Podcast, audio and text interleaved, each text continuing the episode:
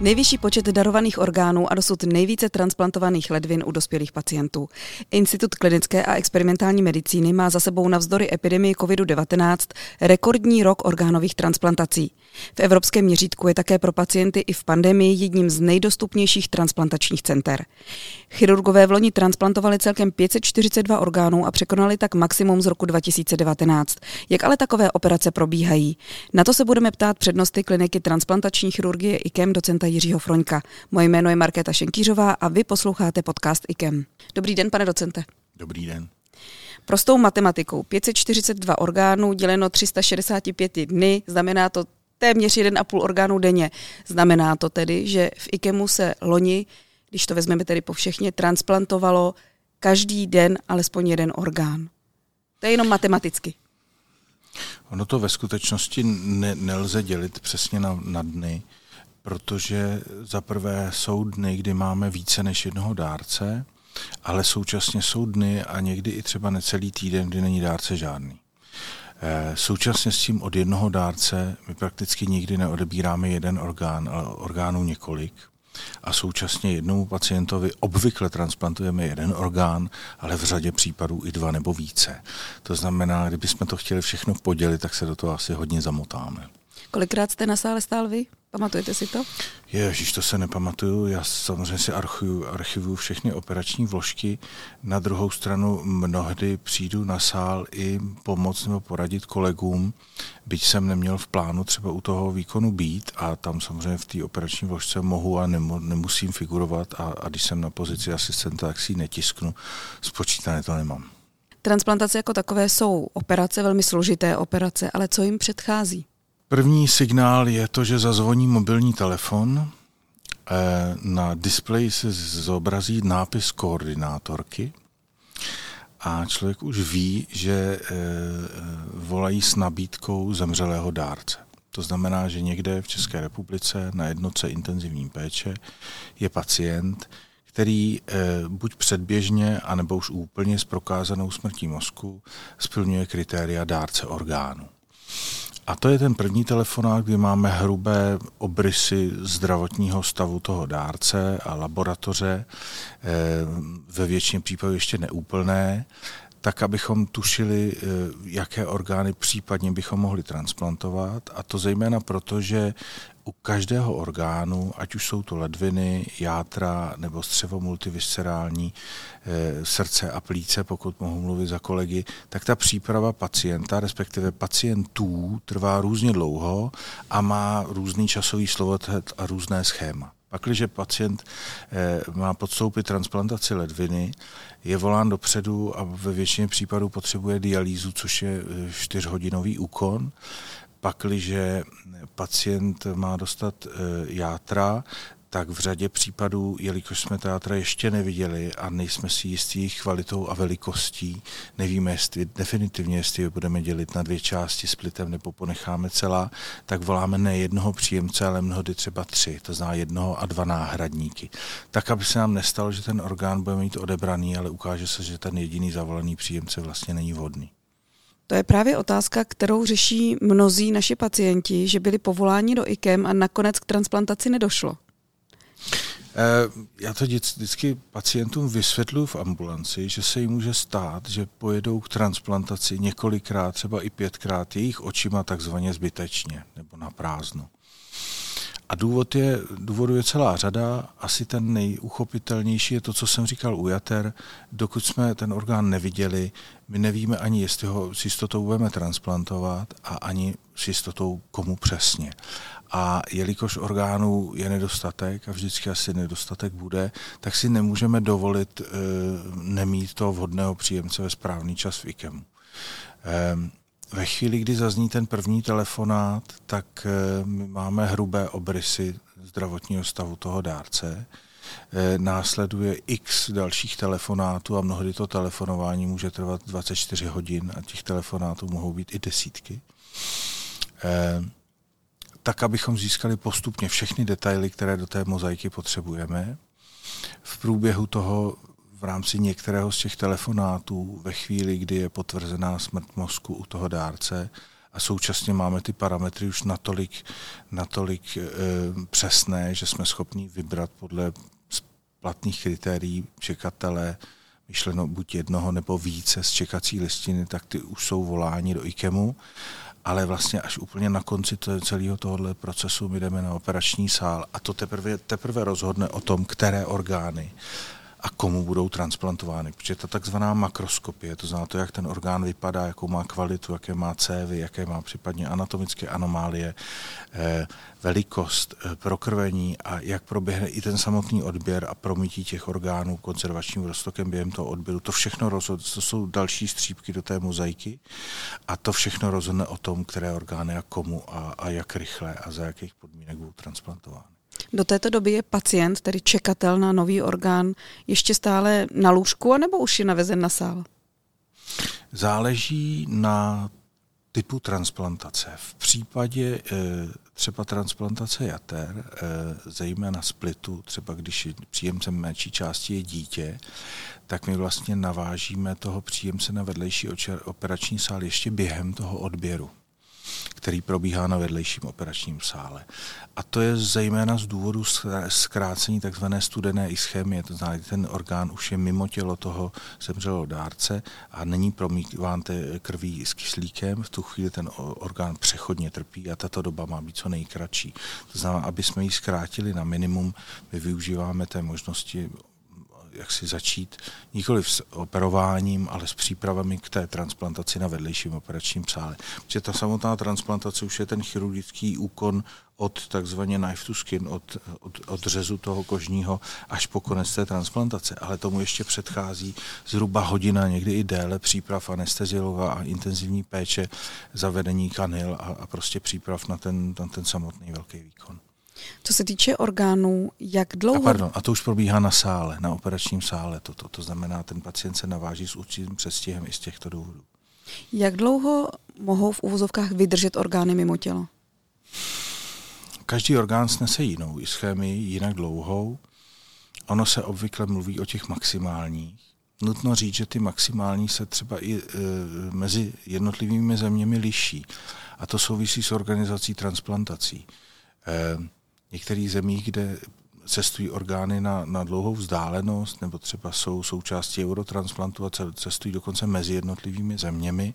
Ta ischemie je delší a v celku logicky takové programy hledají tu hranu toho, kde už ty orgány vykazují eh, nějaké výchylky z té standardní funkce těsně po transplantaci. To znamená, mluví se o ledvinách o 20 až 24 hodinách a tak dále. Ale daleko důležitější je říct to, že ten čas musí být co nejkratší.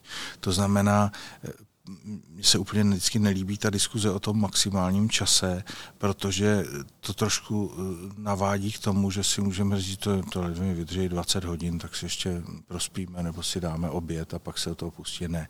To funguje tak, že ve chvíli, ty kroky následné po tom odběru orgánu jsou, jsou dané, každý za, má za určitý úkon svoji zodpovědnost a všechny musí být pro, provedeny správně, ale současně co nejrychleji, tak aby ta ischémie byla co nejkratší.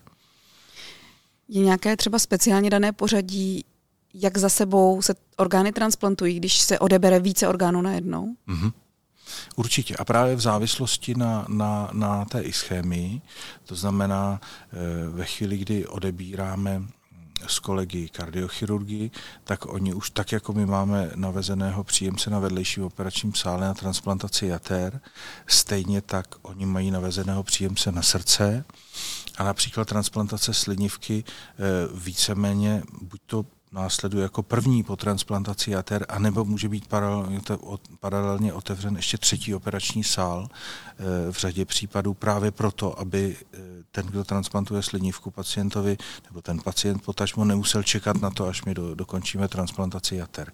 Máme tu výhodu, která zdaleka není ve všech centrech ani na světě, že vlastně transplantační chirurgie má čtyři svoje operační sály a my jsme i ve službě 24-7 schopni otevřít dva a někdy chvíli dokonce tři operační sály paralelně, což je obrovský benefit a, a, a patří za to díky Kemu a, a celému týmu, ale současně toto je ten obrovský benefit našim pacientům a toto mimo jiné eh, reflektuje i ty loňské výsledky, protože řada center i v zahraničí se dostávají do situace, kdy pracují na centrálních operačních sálech a mají prostě ve službě k dispozici jeden. A ve chvíli, kdy mají k dispozici nebo nabídku dalšího orgánu, oni v řadě případů ji mohou, mohou dokonce odmítnout a posunout ji jinému transplantačnímu centru, protože nejsou schopni organizačně zařídit dva nebo více sálů. Máte i specializované chirurgy, které, kteří operují to či ono a neoperují zase třeba něco jiného? Určitě.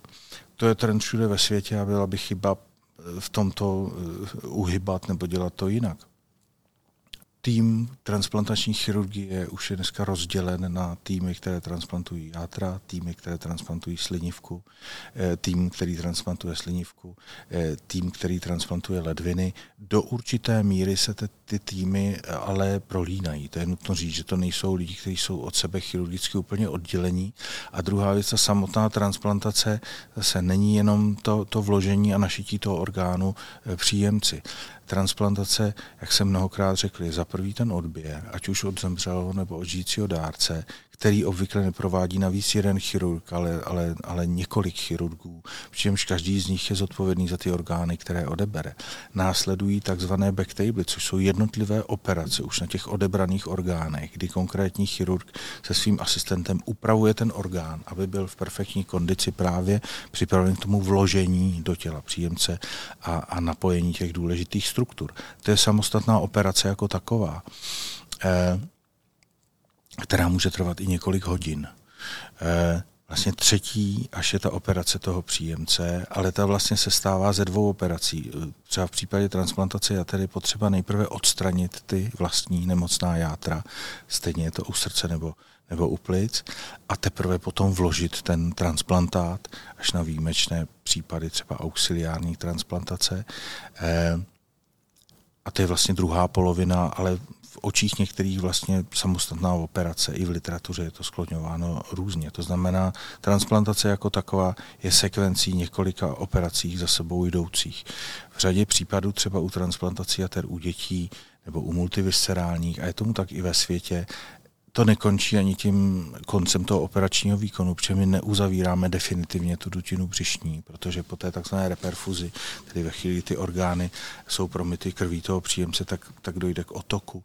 A kdybychom uzavřeli tu dutinu břišní, tak tam utlačíme ty nově e, transplantované orgány nebo orgán, to znamená, my dáváme přes to břicho speciální folii, ten pacient zůstává v umělém spánku na ventilátoru a následující den a někdy i několik dnů za sebou kontrolujeme ta spojení a, a, a teprve pak definitivně uzavíráme ránu a ten pacient se probouzí. To znamená, e, dokonce v řadě center toto je celý bráno jako transplantace jako taková, byť ty časy jsou dokumentovány různě. Proč ten orgán oteče? Je to reakce eh, na, na eh, určité trauma z toho odběru, eh, současně tu konzervaci, včetně toho konzervačního roztoku, který má přesné stanovení některých iontů, tak aby, tak aby zůstali tam, kde mají být, myšleno v buňkách. A ve chvíli, kdy ta reperfuze, to je, to je velmi takový mohutn, biologicky mohutný proces, kdy ten orgán se z toho schlazení na ty 4 stupně během velmi krátké doby ohřeje v podstatě krví toho příjemce na jeho tělesnou teplotu a současně se vyplaví celá řada působků, působků, eh, na které reaguje ten organismus toho příjemce. A ty se vyplaví eh, ať už z toho konzervačního roztoku, který my e, na jednu stranu vymí, některé roztoky vymýváme z těch orgánů právě proto, že třeba obsahují velké množství draslíku a některé tam necháváme, záleží jen jich několik typů, který u konkrétního pacienta použijeme. Ale současně to, e, to souvisí s tím orgánem jako takovým. Ty buňky se najednou potkají s kyslíkem z e, nové, jiné krve a současně ten pacient má takzvanou indukční imunosupresi, která se podává těsně před touhletou reperfuzí, to znamená ještě dostane léky na sále. To znamená, je to kombinace řekněme, několika poměrně bouřlivých biologických reakcí v těle toho příjemce. A jeden z faktorů, ale na to nereaguje jenom ten, ten orgán, reaguje na to srdce, oběh, tlak, prostě řada, řada orgánů a orgánových systémů toho příjemce, ale jeden z těch viditelných parametrů je třeba otok toho orgánu, který ale je dočasný a mnohdy je velmi malý, někdy je poměrně markantní, někdy trvá chvíli, někdy může trvat i několik dnů. Je to jeden z těch parametrů, který, který vidíme a který prostě patří k té perfuzi. Od těch pozitivních věcí pojďme na závěr trošku k těm smutným. Je nebo existují případy a jsou případy a byly v minulém roce třeba i případy, kdy ten orgán to tělo nepřijme? Ano, e, to k transplantu patří. Ta, ta úspěšnost je dnes e, vysoká. Myslím, že, že transplant v medicíně patří k jedné jaksi z nejúspěšnějších e, metod náhrady funkce orgánu nebo, nebo léčby. To znamená, my počítáme v transplantu se vždycky počítá takzvaná jednoroční funkce štěpu. Eh, ono je to logické, protože některé orgány fungují okamžitě, ale u některých třeba u ledvin můžeme mít takzvanou opožděnou funkci štěpu a ta ledvina může dokonce i několik týdnů nefungovat. Ten pacient potřebuje dialýzu a pak postupně ta funkce přijde, ale na konci roku funguje krásně, stejně jako ta, která začala fungovat okamžitě. To znamená, ten parametr, kdy měřit, byl mnoho let, možná desítky let diskutován, no dnes se o, o něm někdy mluví, ale nejčastějším udávaným parametrem je jednoroční funkce štěpu. E, ještě se to dělí podle orgánů, dělí se to podle toho, za to je primotransplantace nebo retransplantace a tak dále. E, I tak jsou to jednotky procent ročně u jednotlivých orgánů, ale jednotky procent ročně e, nefungují.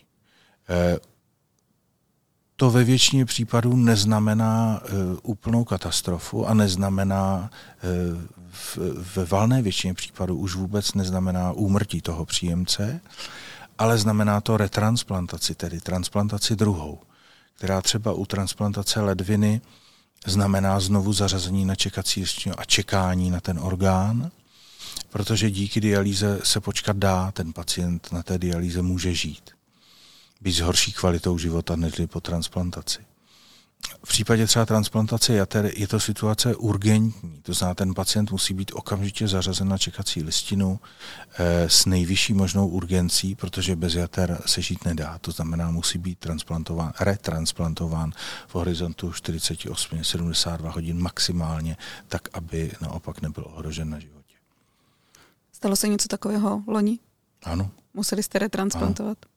Ano, stává se to každý rok. To je jeden z parametrů, který každý rok vyhodnocujeme. A k těm případům se velmi pečlivě vracíme, eh, protože se snažíme přijít na to, co se s konkrétním, ať už dárcem jako takovým, protože se může stát, že, že tu takzvanou primární afunkci nebo dysfunkci, to znamená zhoršené fungování v tom častém potransplantačním období, může mít od stejného dárce více než jeden orgán. A v tu chvíli eh, to může být tak, že během toho odběru se něco stalo. Ten dárce byl oběhově nestabilní.